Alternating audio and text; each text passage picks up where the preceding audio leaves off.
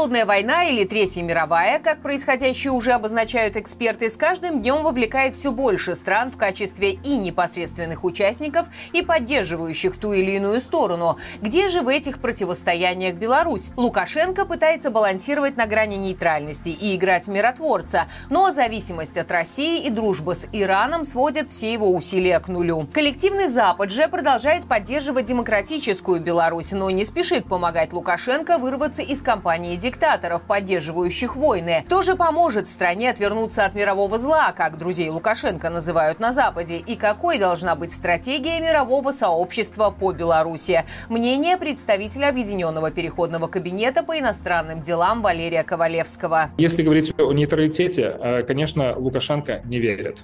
Все, все понимают, что Лукашенко является сателлитом, вассалом Кремля и выполняет ту волю, которая соответствует интересам России. Ни в коем случае не интересам Беларуси. К этому также можно отнести и захват самолета Ryanair на территории Беларуси, миграционный кризис, который явно инструментализировал нашу страну в угоду интересам Кремля, опять же, соагрессия против Украины, размещение ядерного оружия, размещение вагнеровцев на нашей территории.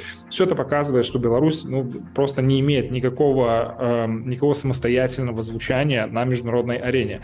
Более того, даже в Конституции двадцать двадцать второго года, которая была принята и, конечно, она не признана международным сообществом и белорусами, вообще отказались от концепции нейтралитета. И это было сделано по настоянию России, точно так же, как и отказ от безъядерного статуса.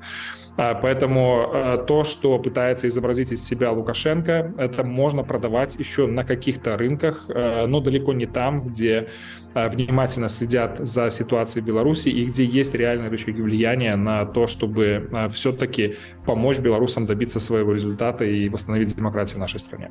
Если говорить о глобальном восприятии режима Лукашенко, то лучшим индикатором здесь будут результаты выборов в Совет Безопасности ООН, когда Лукашенко получил только тридцать восемь голосов из ста девяноста двух из всех стран. И это был вердикт этой модели, которую Лукашенко продвигает. И это был вердикт на основе той оценки действий, решений, преступлений, которые совершил Лукашенко за эти три года.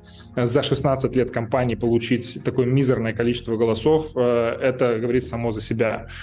И в то же время мы, конечно, не можем допустить того, чтобы Лукашенко продолжал продавать свою ложь, выдавая ее за правду, поскольку его попытки представить себя миролюбивой страной, что они способствуют урегулированию конфликта в Украине, что они за мир на Ближнем Востоке, это, это не выдерживает никакой критики, но нам нужно продолжать работать с нашими партнерами на международной арене, на двусторонней основе, в том числе с Европейским Союзом, в том числе со странами Северной Америки, с международными организациями, чтобы показывать контраст между тем, что говорит Лукашенко, и то, что является правдой.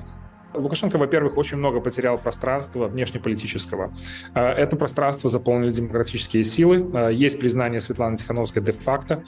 Есть наши успехи в работе в международных организациях, которые были просто абсолютно закрыты для наших действий. Я говорю в первую очередь о Генассамблее ООН, где мы фактически забрали монополию у режима. Мы также можем привести в пример контактную группу в Совете Европы, чего никогда не было, чтобы межгосударственная организация заключала такие соглашения, устанавливала такие отношения с негосударственными фактически органами. Мы в первую очередь стремимся обеспечить наши интересы, добиться демократических изменений в Беларуси. Работаем по этим вопросам с нашими партнерами на двусторонней основе, работаем с международными организациями, но в то же время мы не можем не замечать того контекста, который складывается вокруг нас и часто влияет на, на наши усилия тоже. Самый яркий пример Пример – это война против Украины, которая очень много внимания переключила с тематики Беларуси на поддержку украинцев в их борьбе за свободу против российской оккупации. Сейчас таким происшествием и, скажем так, развитием событий стало стала террористическая атака против Израиля со стороны Хамаса, и, конечно, это тоже со своей стороны в определенном смысле переключает внимание на то, что более горячо, что более сложно и более трагично. И в то же время мы подчеркиваем в контактах с нашими партнерами, что это звенья одной цепи. Беларусь является частью украинской истории. Точно так же мы видим явные признаки того, что происходящее в Израиле также связано с тем, что происходит сегодня в Беларуси, что происходит в Украине. Для нас критически важно добиться того, если говорить уже о нашей стратегии, чтобы обратили внимание на деструктивную политику России в отношении Беларуси, поскольку Россия с двадцатого года занимается тем, что постепенно перехватывает контроль над нашей страной из рук слабеющего Лукашенко. Поскольку у Лукашенко самый главный приоритет в жизни – это сохранить свою личную власть, он готов идти на любые сделки с дьяволом, с Россией, с кем угодно, только чтобы остаться в этой власти. И Россия пользуется этой ситуацией, они используют Лукашенко, который является нелегитимным, непопулярным, который коррумпирован, который полностью зависит от России, для того, чтобы постепенно подчинять нашу страну своей воле. И это все связано с нашей работой по обеспечению независимости, по защите независимости нашей страны, по восстановлению суверенитета и по восстановлению демократии в нашей стране. Эти все вещи крайне сложны. То есть любая из этих задач очень-очень сложна для, для решения. И, а у нас, нам приходится их решать одновременно несколько. То есть у нас сейчас на руках у нас двойной кризис. Это и политический кризис Беларуси, и это угроза независимости нашей страны. При этом нам нужно тоже думать о том, как решить такие тяжелые очень проблемы, как политические заключенные в Беларуси. Нам также нужно думать о том, как поддержать белорусов, которые оказались по, не по своей воле за рубежом. Здесь мы затрагиваем миграционную проблематику в первую очередь. Но также ни в коем случае мы не можем упускать из фокуса внимания демократическое движение вообще. Что происходит с гражданским обществом, с независимыми медиа, с политическими структурами. У Светланы Тихановской одна из важнейших функций, которую она преследует буквально каждый день. Это объединение всех здоровых сил, продемократических сил, для того, чтобы мы вместе двигались к нашей цели освобождения Беларуси от диктатуры и потом уже от иностранного влияния. Поэтому стратегия многосложная, у нее есть разные измерения, есть разные задачи, разные по срочности.